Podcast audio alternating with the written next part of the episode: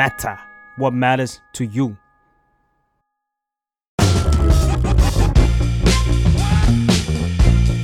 อดัลหรือยัง เรื่องผู้ใหญ่ที่มหาลัยไม่ได้สอน สวัสดีค่ะ ยินดีต้อนรับเข้าสู่รายการอดัลหรือยังกับอิงพลมนค่ะ วันนี้อิงก็พาแขกรับเชิญที่คุ้นหน้าคุ้นตากับทุกคนแน่นอนนะคะ มานั่งอยู่ข้างกันเพื่อมาชวนคุยในเรื่องสำคัญที่เป็นเรื่องใกล้ตัวของพวกเรา แขกรับเชิญวันนี้ก็คือพี่เทงนัทพงษ์เรืองปัญญาวุฒิค่ะ สวัสดีค่ะ สวัสดีครับ คุณอิงสวัสดีท่านผู้ฟังท่านผู้ชมทุกท่านนะครับ ค่ะ วันนี้เรื่องที่อิงอยากจะแบบ รบกวนพี่เทงมากๆ ที่มาช่วยแนะนำเรา เพราะว่ามันเป็นเรื่องค่อนข้างสำคัญกับกลุ่มทั้ง adult และยังเลย นั่นก็คือเรื่องของ cyber security ค่ะ เรื่องครับความปลอดภัยอืมในในปัจจุบันเนี้ยมันก็รู้สึกว่ามันมีความไม่ปลอดภัยมาในหลายรูปแบบมากเนอะแต่ก็รู้สึกว่าเรื่องเรื่องนี้มันค่อนข้างใกล้ตัวเรามาก ๆเลยเนาะก็เลยอยากจะชวนมา อยากจะให้พี่เท้งช่วยเริ่มอัปเดตหน่อยว่าแบบ ปัจจุบันนี้ข้อมูลภัยดิจิทัลในปัจจุบันเนี่ยมันเป็นยังไงบ้างความอันตรายมันมากน้อยต่างจากในก่อนหน้านี้ที่พวกโซเชียลหรือพวกเทคโนโลยีมันไม่ได้ทันสมัยไปในขนาดนี้มันต่างกันมากแค่ไหนคะครับจริงๆ ผมว่าต้องบอกก่อนว่าเทคโนโลยีดิจิตอลเป็นแค่เครื่องมือที่ทำให้การก่ออาชญากรรมหรือการหลอกลวงเนี่ยมันทำได้ง่ายแล้วก็ถูกลงนะครับ ซึ่งถ้าดูจากผลการศึกษาหลายๆหลาย ๆสำนักเนี่ยเขาก็บอกว่าภัยต้มถุน ต้มต้มตุนทางไซเบอร์นะครับจริงๆเนี่ยเอ่อน่ากลัวกว่าภัยยาเสพติดซะอีกในมุมของผลกระทบทางเศรษฐกิจ เพราะอะไรเพราะว่าถ้าเราบอกว่าถ้าเราเป็นแก๊งขายยาใช่ไหมครับคุณอิงเอ่อมันต้องมีเรื่องของโลจิสติก เรื่องของการลักลอบนำเข้าผ่านทางชายแดน กว่าที่จะไปกระจายยาเสพติดให้กับคนในประเทศเนี่ยบางทีมันมีต้นทุนหลาย ๆ อย่าง แต่พอเป็นแก๊ง call center เนี่ยโอ้โหทุกอย่างมันมาทาง virtual มันมาทางใช่ cloud ใช่มันรู้สึกแบบเอออยู่มันรอบตัวใช่เราโดยที่เราไม่เห็นได้ง่าย ๆ มากจริงครับก็ก็ก็เป็นแค่เครื่องมือที่ทำให้เขาเนี่ยสามารถเข้าถึงเราได้ง่ายขึ้น approach หาเราได้ง่ายขึ้นนะฮะอันนั้นก็คือเป็นสิ่งที่ที่พูดง่ายคือแก๊งต้มตุ๋นเนี่ยก็เลยเข้ามาเยอะนะฮะก็เป็นสิ่งน่ากลัว ซึ่งอันนั้นก็เป็นมุมหนึ่งอีก 2 มุมที่ผมคิดว่าวันนี้อยากชวนคุณอิงมาคุยมาเล่ากันต่อ ก็คือในมุมของเอ่อประชาชนทั่วไปนะครับหรือว่าคนที่ใช้อินเทอร์เน็ต คนที่ท่องโลกออนไลน์ เราจะ ป้องกันตัวเองได้อย่างไรค่ะนะกับอีกส่วนหนึ่งในฐานะที่เป็นเอ่อตัวแทนประชาชนอะในมุมของภาครัฐก็คิดว่ามาตรการอะไรบ้างที่คิดว่าน่าจะช่วยในการป้องกันสิ่งต่างๆ เหล่านี้ได้อืมนะครับดีเลยคิดว่าวันนี้ประชาชนอย่างเราก็น่าจะได้แบบข้อมูลไป protect ทั้งของตัวเอง แล้วก็คนใกล้ตัวเราเหมือนกันเนาะงั้นเรามาเริ่มกันเลยว่าอย่างที่เมื่อกี้เริ่มพูดเลยว่า cyber security มันแบ่งได้หลากหลายมาก มีรูปแบบอะไรบ้างคะ เช่นแบบ call center นี่นับไหม หรือว่ารูปแบบไหนที่เราสามารถแบบมันใกล้ตัวเรามากๆแบบที่เราแบบนึกออกเลยว่าเราเคยโดนหรือเปล่าวะครับก็มีตั้งแต่ที่เป็นไฮบริดสแกมก็คือโทรเข้ามาหลอกให้รักแล้วก็ลวงเงินอ่านนะฮะหรือว่ามีลักษณะที่เป็น phishing link อืมคำว่า phishing link คือส่งไลน์ข้อความไลน์หรือว่าส่งค่ะ SMS มา แล้วก็เป็นลิงก์ลวงพอเรากดปุ๊บก็ฝังมาแวร์มาในเครื่อง แล้วก็ดูดเงินออกไป นะฮะแล้วก็มีในรูปแบบอื่นๆอย่างเช่น call center นะฮะโทรเข้ามาก่อนนะฮะแล้วก็หลอกลวงขอข้อมูลส่วนบุคคลเราหรือบางทีบอกว่าเป็นบริษัทประกัน หรือโทรมาหลอกลวงบอกว่าเรามีของอยู่ที่ศูนย์ขนส่งไปรษณีย์ให้เราไปรับอ่าใช่อ่าแล้วก็ใช่โทรมาหลอกขอประวัติส่วนตัวเราเพิ่งเขาเอาเพื่อที่เขาจะเอาข้อมูลส่วนตัวเราเนี่ยไป access เข้าระบบอื่น ๆต่ออ่าอันนี้ก็เป็นรูปแบบที่ค่อนข้างหลากหลายนะครับ โดยโดยทั่วไปเนี่ยเหมือน ถ้าถ้าอิงคุ้นคุ้นๆแบบไม่ได้เคยเจอนะคะ แต่ว่าเออแต่อาจจะเคยเจออะเพราะว่า call center มันใกล้ตัวมากกับ phishing link เนอะมันมันมาจากแบบยังไงได้มั่งคะเราสามารถแยกของพวกนี้ออกจากกันได้ยังไงบ้างแบบเบื้องต้นเลยครับผมว่าจุดเริ่มต้นมันมาอย่างนี้ครับคุณอิงมันเริ่มมาจากว่าเออแก๊ง call center ต่างๆ เนี่ย ได้เบอร์ติดต่อ หรือได้ account line เรามาจากไหน อ่าใช่ใช่อ่าซึ่งหลาย ๆ ครั้งเนี่ยมันบางหลาย ๆ กรณีก็มาจากภาครัฐที่เราเห็นข่าวเออเลขที่บัตรประชาชนหลุดบ้าง ข้อมูลนักท่องเที่ยวหลุดบ้างนะฮะซึ่งยังไม่นับรวมเคสที่บางทีมีคนแอบลักลอบเอาข้อมูลเราไปขายก็มีอ่านะครับค่ะอันนี้ก็เป็นจุดแรกเริ่มตั้งแต่จุดเริ่มต้นเลย พอเขาได้ข้อมูลคอนแทคเรามาปุ๊บเขาก็โทรสุ่ม ติดต่อเรามานะฮะซึ่งบางทีเนี่ยอย่างถ้าสมมุติเราเข้าไปติดต่อธนาคารเวลาเราโทรเข้าไป call center เนี่ยปกติปกติ call center ธนาคารเขาก็จะมีการสอบถามข้อมูลส่วนตัวเราเพื่อยืนยันความปลอดภัยใช่ไหมฮะค่ะอย่างเช่นถามชื่อนามสกุลเอ่อทะเบียนบ้านอยู่ไหนเออวันเกิดวันที่เท่าไหร่ มีเงินฝากในบัญชีธนาคารไหมนะครับเราจะเห็นว่าข้อมูลต่างๆ เหล่านี้บางทีเนี่ยเข้าถึงได้ไม่ยากอืมนะครับโดยเฉพาะอย่างยิ่งถ้า call center เนี่ยแก๊ง call center เนี่ยเขาได้ข้อมูลบางส่วนเราไปแล้วเนี่ย เขาขาดข้อมูลอีกแค่อย่างสองอย่างเองเขาก็โทรมาต้มตุ๋นหลอกลวงเราอย่างเช่นบอกว่า สมมติผมบอกว่ามีพัสดุไปรษณีย์รอส่งถึงบ้านคุณอิงอืมผมอยากรู้จังเลยว่าบ้านเลขที่คุณอิงบ้านเลขที่ไหน ผมโทรมา confirm พอดีว่าคนที่จ่าหน้าซองมาเขาเขียนไม่ชัด เกิดคุณอิงเชื่อผมอย่างเงี้ยผมได้บ้านเลขที่แล้วนะมาถึงบ้านแน่ ใช่ไหมฮะ แล้วผมก็สามารถโทรเข้าไปที่ call center ธนาคาร สมมติอ่าผมมีเลขที่บัตรประชาชนกับไม่มีชื่อคุณอิงแหละค่ะผมได้ข้อมูลที่อยู่คุณอิงมาแล้วผมยืนยันกับ call center ธนาคารได้แล้ว ผมก็สามารถ access เข้าถึงข้อมูลต่างๆ ของธนาคารคุณอิงได้ อันเนี้ยก็เป็นสิ่งที่แก๊ง call center ปัจจุบันเขาทำกันอืมแล้วมันก็จะมีมีประมาณแบบนี้มาเนอะแล้ววิธีที่สมมติว่าเราตอบโต้หรือว่าเราตอบกลับหรือว่าป้องกันเนี่ย เราทำยังไงได้บ้างเพราะมันจะมีบางคนที่แบบ เราลองแกล้งคุยแบบยื้อเวลาแบบโต้ตอบไปอะไรเงี้ยมันมันสามารถแบบทำอะไรได้บ้างนอกนอกจากการที่เราแบบ ไปยั่วยวนหรือว่าแบบทำให้เขาแบบยึดติลำคาญใจไปเองอะไรบ้างไหมครับ ผมว่าณตอนเนี้ยเอ่อภาคเอกชนหรือว่าหน่วยงานต่างๆนะครับที่เขายังยังยังต้องมี call center ตัวจริง แล้วกันเนาะไม่ใช่แกงแกงต้มตุ๋นเนี่ยที่ใช้ในการติดต่อลูกค้าเนี่ยเขาพยายามปรับตัวแล้วนะครับก็คือเบอร์ที่ใช้โทรออก เขาก็จะใช้เบอร์ที่เป็นเบอร์ call center จริง ๆ อย่างเช่นค่ะถ้าเป็นธนาคารก็จะต้องโทรออกจากเบอร์ที่เป็นเบอร์ call center ธนาคารจริง ๆ นะฮะเออผมว่าสิ่งต่างๆ เหล่านี้เป็นข้อสังเกตได้ในฐานะประชาชนคนทั่วไปเวลามีเบอร์แปลก ๆ โทรเข้ามา สังเกตก่อนอย่างแรกว่าเบอร์ที่โทรเข้ามาเนี่ยเป็นเบอร์บวกแปลกๆ โทรจากต่างประเทศหรือเปล่าอืมอ่าหรือว่าเป็นเบอร์ในประเทศจริง ๆ แล้วเป็นเบอร์ call center ของหน่วยงานนั้นจริง ๆ อันนี้ step แรกเลยนะฮะพอสังเกตได้เสร็จปุ๊บอะถ้าเราเจอเบอร์แปลกๆ เป็นผมตอนนี้ผมก็ไม่รับสายนะฮะ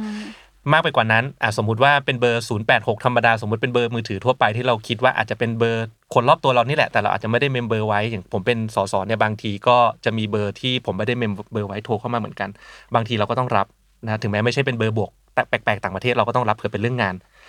ครั้งแรกเอ่ออย่างแรกที่จะต้องถามก่อนเนี่ยก็คือยืนยันก่อนว่า เขาเป็นตัวแทนของหน่วยงานนั้นๆ จริงอืๆที่ผมเคยเจอเนี่ยผมก็เคยเจอโทรเข้ามาลักษณะบอกว่า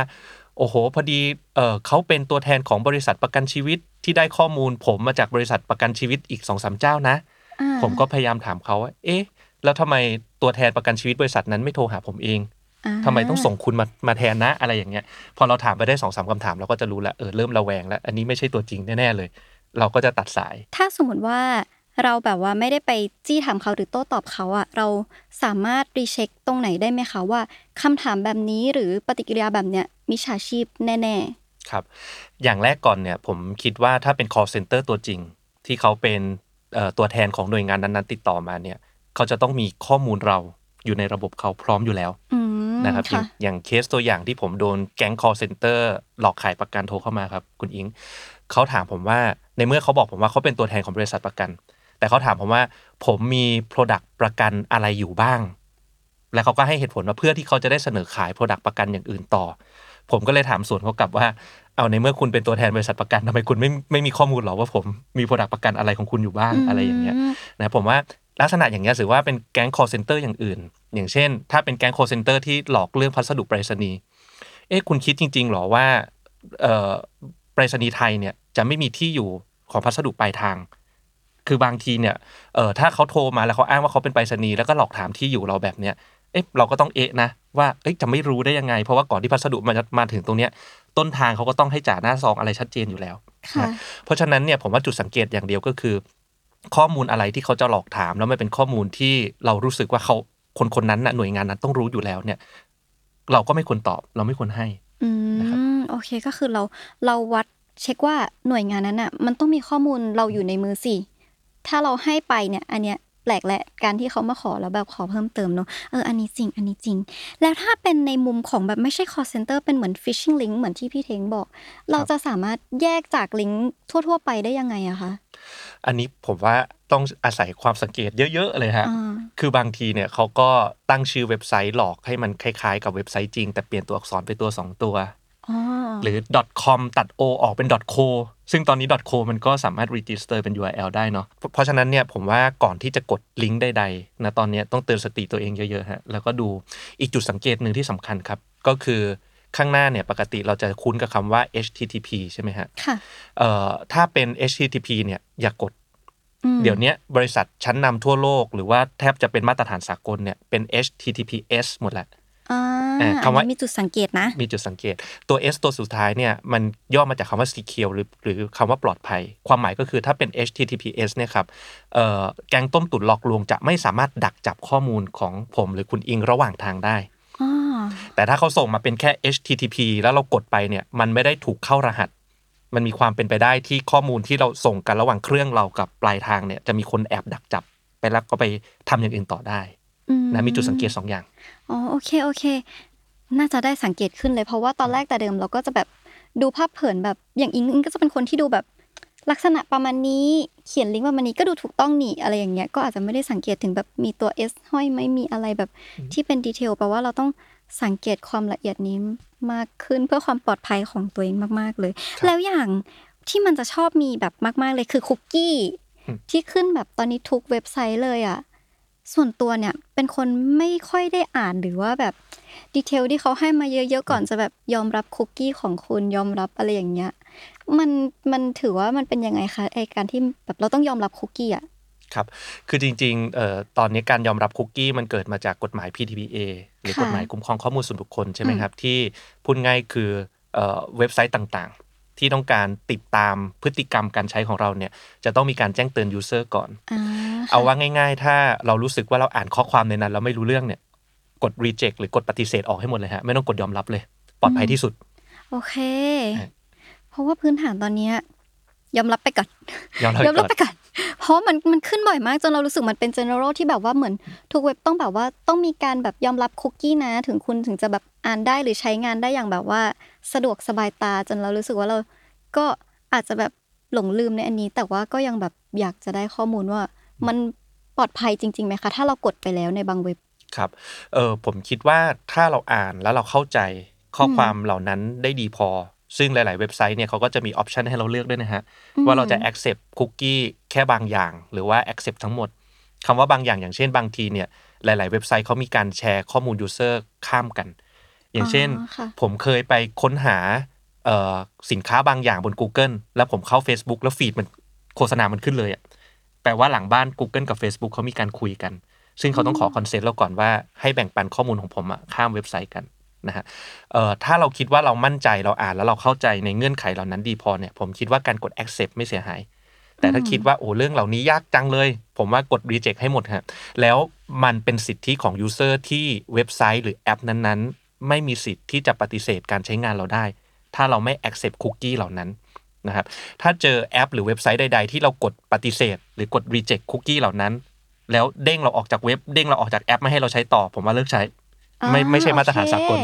นะฮะโอเคโอเค เข้าใจแล้วเข้าใจแล้ว แล้วถ้าสมมุติว่าเราตั้งตั้งแบบเอ่อฟอร์มของเราให้แบบเป็น privacy set- setting แล้วเนี่ย มันสามารถแบบป้องกันระดับความปลอดภัยได้มากน้อยแค่ไหนคะสำหรับแบบการเจอเว็บต่างๆ พวกนี้ครับจริงๆ การกด accept หรือไม่ accept ในคุกกี้ต่างๆ ของของเว็บไซต์นะครับเอ่อต้องบอกก่อนว่าไม่ได้เป็นการป้องกันไม่ให้เว็บไซต์นั้นน่ะ เอาข้อมูลเราไปใช้หรือไม่ใช้ประโยชน์นะฮะจริง ๆ มันเหมือนเป็นการที่เราเซ็นสัญญาในกระดาษ แล้วคนที่เป็นคู่สัญญากับเราหรือเว็บไซต์เนี่ยเขาจะปฏิบัติตามสัญญา หรือไม่ปฏิบัติไม่ปฏิบัติตามสัญญาเนี่ยจริงๆมันก็เป็นเรื่องของเขา แต่ถ้าเป็นเว็บไซต์ของบริษัทชั้นนำเป็นของแอปดัง ๆ ที่เรารู้จักเนี่ยพวกนี้เขามี compliance ดีมีหลักปฏิบัติดีนะเพราะฉะนั้นเนี่ยอันนี้เชื่อถือได้อืม นะเราเองก็ยังคงต้องระมัดระวังอยู่ถึงแม้เข้าไปในเว็บไซต์หรือเข้าไปในแอป ที่มีการแสดงคุกกี้แล้วเรากดปฏิเสธแล้วจริง แต่ถ้าเราดูหน้าตาเว็บไซต์เอ๊ะมันไม่ใช่ HTTPS นะ URL มันแปลกๆนะ อะไรอย่างเงี้ย ผมว่าก็ก็ต้องระวังตัวมากขึ้นนะครับ ไม่ใช้ได้ก็จะดีกว่า โอเค งั้น ข้อควรระวังก็คือ เราต้องดูทั้งตรง HTTP ตรงนี้ตรงนี้ทั้งหมดเนอะแบบ URL ดูทั้งข้อมูลข้อความในตรงการ อนุมัติการยอมรับของคุกกี้ว่ามันเป็นข้อมูลที่แปลกไหมเราอ่านแล้วเข้าใจถี่ถ้วนหรือเปล่าด้วยเนอะถึงจะแบบกด accept ต่างๆ ได้ โอเค อีกเรื่องที่มันสำคัญแล้วมันเกิดขึ้นบ่อยมากช่วงนี้เลย ก็คือเห็นบ่อยมากอย่างคนรอบข้างใกล้ตัวอิงก็มีนะที่โดนเรื่องแฮกข้อมูลแฮก IG Facebook อย่างเงี้ยค่ะ มันมาแบบทางแบบความไม่ปลอดภัยทางรูปแบบไหน ครับ จริงๆ ในเอ่อเว็บไซต์หรือแอปต่างๆอะครับ ก็จะมีช่องทางให้ผู้ใช้สามารถกู้คืนรหัสผ่านได้ค่ะนะครับ แล้วในหลาย ๆ กรณีเนี่ยช่องทางในการกู้คืนรหัสผ่านก็อาจจะเป็นการถามข้อมูลส่วนบุคคลของเราอืมคล้าย ๆ แบบที่เวลาเราโทรไป call center แล้วเขาถามพวกชื่อที่อยู่วันเกิดนะฮะเพราะฉะนั้นเนี่ยในหลายกรณีเนี่ยที่ IG หรือว่าโซเชียลมีเดียแอปต่าง ๆ ถูกแฮ็กเนี่ยบางทีแฮกเกอร์เขาไปใช้ช่องทางแบบนั้น ซึ่งเขาได้ข้อมูลส่วนบุคคลเรามาจากช่องทางอื่นอืม นะเพราะฉะนั้นย้อนกลับไปประเด็นแรกที่เราคุยกันก็คือ เวลาที่มีใครพยายามหลอกถามข้อมูลส่วนบุคคลเราเนี่ยต้องเอ๊ะนิดนึงถ้าเขาไม่ได้ข้อมูลส่วนบุคคลเราไปเนี่ยอันนี้ป้องกันได้ด่านแรกแหละนะครับอีกด่านหนึ่งที่ผมคิดว่ามีความปลอดภัยสูงมาก แล้วก็อยากจะแนะนำให้ทุกๆท่านเนี่ยเปิดใช้งาน ก็คือในส่วนของ 2FA ก็คือ Two Factor Authentication ค่ะนะฮะในหน้า Setting หรือการตั้งค่าการใช้งานในแอปพลิเคชันต่าง ๆ หรือเว็บไซต์ต่างๆเนี่ยครับเข้าไป จัดการความปลอดภัยเนี่ยเดี๋ยวนี้เป็นมาตรฐานสากล เขาจะมีปุ่มให้เราเปิดเปิด 2FA หรือว่า Two Factor Authentication เนี่ยว่าง่ายๆคือตอนล็อกอินเขาจะมีการส่งรหัส OTP เข้ามาที่เบอร์มือถือเราก่อนเพื่อยืนยันอีกขั้นหนึ่งอะเพราะฉะนั้นถึงแม้แฮกเกอร์จะได้ข้อมูลส่วนบุคคลเราไปได้ password เราไป แต่ถ้าเขาไม่มีมือถือเราอยู่ในมือเนี่ยเขาก็จะล็อกอินไม่ได้อืมนะครับแล้วจริง ๆ ตอนเนี้โซเชียลมีเดียหรือว่าเว็บไซต์ต่างๆ เขาก็จะมีระบบคอยแจ้งเตือนสมมติมีแฮกเกอร์ที่รู้ password เราแล้วนะฮะแต่ว่าติด 2FA อีกขั้นหนึ่ง เขายังเข้าสู่ระบบเราไม่ได้นะ มันจะมีอีเมล หรือว่ามี notification เด้งมาที่มือถือเราเลย เพื่อบอกว่ามีความพยายามในการเข้าสู่บัญชีคุณ เจอแบบนี้เมื่อไหร่เนี่ยเปลี่ยน password ทันทีเลยฮะอ๋อครับแล้วแล้วถ้าสมมติบอกว่าเปลี่ยน password เลย เรา ตั้ง password ยากยังไง หรือว่าเปลี่ยนบ่อยยังไง เพราะอิงคิดว่าหลายเพจหรือว่าหลายคนก็จะมีการตั้ง password ให้ยากเข้าไว้กันแบบกันโดนแบบ hack แล้วแบบผู้ติดตามหายหรืออะไรเงี้ยตั้งค่าความปลอดภัยได้ค่อนข้างเยอะนะแล้วแบบการตั้ง password ที่มันยากขึ้นหรือเปลี่ยนบ่อย ๆ มันก็ยังเสี่ยงต่อการโดนไหมคะครับ จริง ๆก็ก็ก็ยังมีความเสี่ยงต่อการโดนนะครับ เพราะว่าสุดท้ายในเว็บไซต์ต่างๆ เหล่านั้น อย่างที่ผมบอกว่า เขาก็จะมีช่องทางในการกู้คืนรหัสผ่านอืมที่บางทีมันก็ใช้วิธีการถามข้อมูลส่วนบุคคลเนาะก็ต้องป้องกันหลาย ๆ ทาง แต่ว่าอย่างหนึ่งที่ผมอยากแนะนำก็คือ ณตอนนี้ถ้าหลาย ๆ หลาย ๆ ท่านที่ใช้ iOS หรือว่าใช้ Android ก็ตามอะครับ เวลาที่เราสมัครหรือเวลาที่เราล็อกอินเนี่ยในช่อง password เนี่ยอะพวกระบบปฏิบัติการต่าง ๆ เหล่านี้มันจะขึ้นมาเลยว่า suggest ให้เราใช้ strong password ซึ่งเป็น password ที่ ระบบมัน generate มาให้มันสร้างมาให้ค่ะเออแล้วเราไม่ต้องจำนะครับ บางทีหลาย ๆ อย่างเนี่ยคือจำได้ก็ดีเนาะแต่ถ้าเป็นเอ่อคนที่เป็นผู้ใหญ่หน่อยเป็นคุณพ่อคุณแม่เราหรือว่าเอ่อคุณตาคุณยายเนี่ยที่เขาจำไม่ได้แบบรหัสผ่านจริงๆเนี่ยผมว่าแนะนำให้ใช้ฟังก์ชันเหล่านี้ได้ แล้วก็ให้เก็บผูกติดกับ Account iCloud หรือว่า Account ของ Android เรา ซึ่งทาง Google หรือว่า Apple เองเนี่ยเขาก็มีระบบจัดการตรงนี้ที่ปลอดภัยอยู่แล้ว เวลาที่ล็อกอินมันก็ใช้ Face ID หรือว่าใช้ตัว เอ่อ Fingerprint ID ของเราเนี่ยในการล็อกอินได้เลย เขาก็ไม่ต้องจำพวกรหัสผ่านก็คือใช้ Biometrics ในการล็อกอินแทนอ่าอ่าก็เป็นอีกเครื่องมือที่ช่วยเซฟให้มัน security มากขึ้นเนาะครับสำหรับผู้ใหญ่ด้วยที่บางทีก็จำรหัสผ่านไม่ได้ จากที่แบบว่าบอกว่าแฮกแฮกข้อมูลแล้วก็ดึงข้อมูลจากจากกลุ่มต่างๆ ไปเนอะที่นี้ มันก็จะมีคนกลุ่มหนึ่งที่โดนแฮกข้อมูลไปจากเป็นกลุ่มคนต่างประเทศ ที่อยู่ดีๆ account เราก็ใช้ไม่ได้ เปิดมาอีกทีกลายเป็น account เป็นหน้าคนแบบคนกลุ่มอื่น ๆ ไปแล้วมาอยู่ใน account เรารูปเริบหายอะไรหายอย่างเงี้ยมันเกิดขึ้นยังไงอะคะครับผมว่าเคสนี้ก็จะเกิดจากการที่เขาสามารถ login เข้าบัญชีโซเชียลมีเดียเราได้อืมซึ่งก็ตามช่องทางตามกระบวนการที่เราคุยกันเมื่อสักครู่อ๋อซึ่งก็ป้องกันได้ โดยการที่เราเข้าไปตั้งค่าเรื่องของเอ่อ 2FA นะครับค่ะหรือ Two Factor Authentication อืมนะครับถ้าเป็นลักษณะแบบเนี้ยผมก็คิดว่าตราบใดที่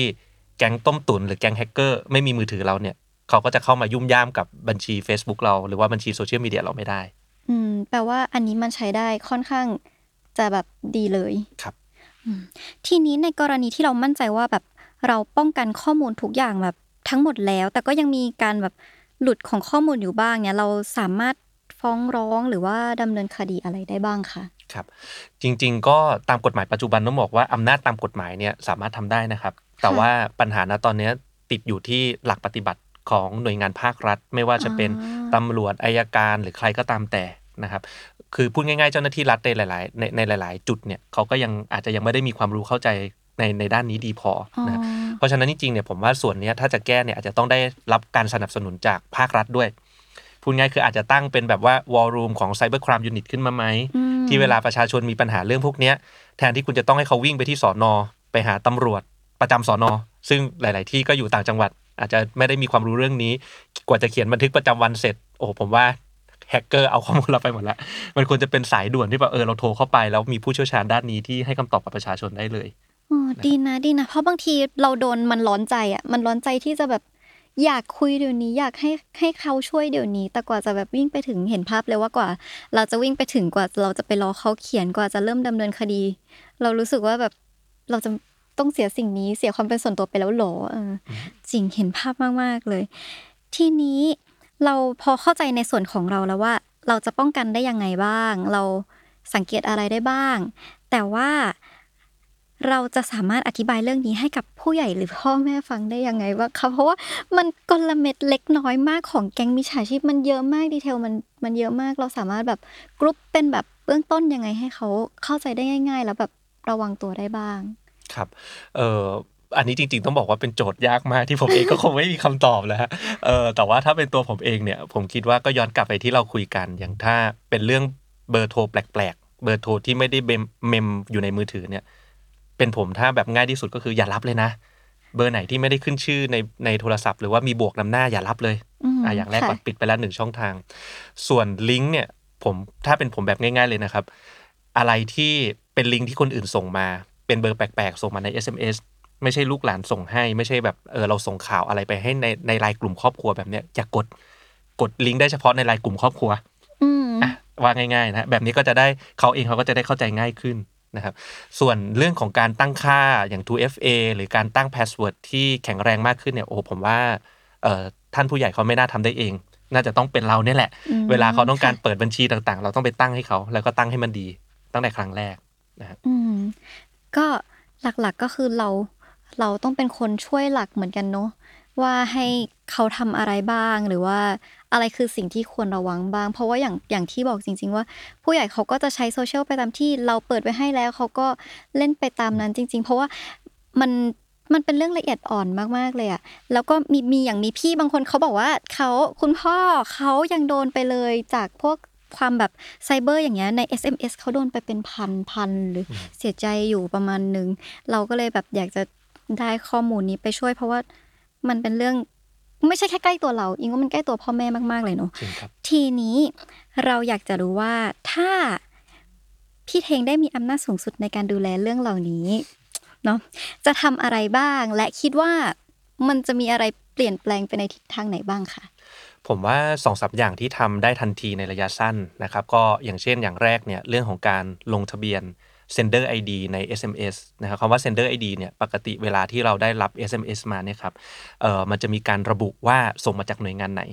อืมซึ่งในระบบเทเลคอมปัจจุบันนะครับเอ่อเป็นอะไรที่ไม่ค่อยมีความปลอดภัย เพราะว่า sender ID เนี่ยมันไม่ต้องมีการลงทะเบียนก่อนอยากจะใส่เป็นชื่ออะไรก็ส่งได้ นะครับซึ่งในหลาย ๆประเทศเนี่ยตอนเนี้ยเขาเริ่มตั้งหน่วยงานกลางขึ้นมาหน่วยงานหนึ่งว่าถ้าบริษัทเอกชนที่เป็นบริษัทขนาดใหญ่ คุณมี call center หรือว่ามีระบบที่คุณจะต้องส่ง SMS ไปให้กับลูกค้าคุณเนี่ย